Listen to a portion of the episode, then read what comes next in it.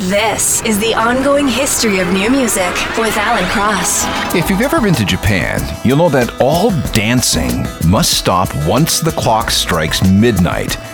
It's the law, a measure imposed 66 years ago in an attempt to crush prostitution that was apparently running amok in the nation's dance halls. Not only could one not boogie down after midnight, but there were minimum lighting levels mandated for clubs. No dance establishment can have ambient light less than 10 lux, which is about as bright as a movie theater before the film starts.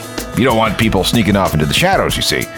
Things got a little weirder 4 years ago when a student was killed in a nightclub brawl in Osaka, and that had police cracking down a lot more stringently than in the past. But with Tokyo set to host the Olympics in 2020, officials think it might be time to lighten up a little. The after midnight ban has finally been lifted. Let's dance, Japan. The ongoing history of new music with Alan Cross.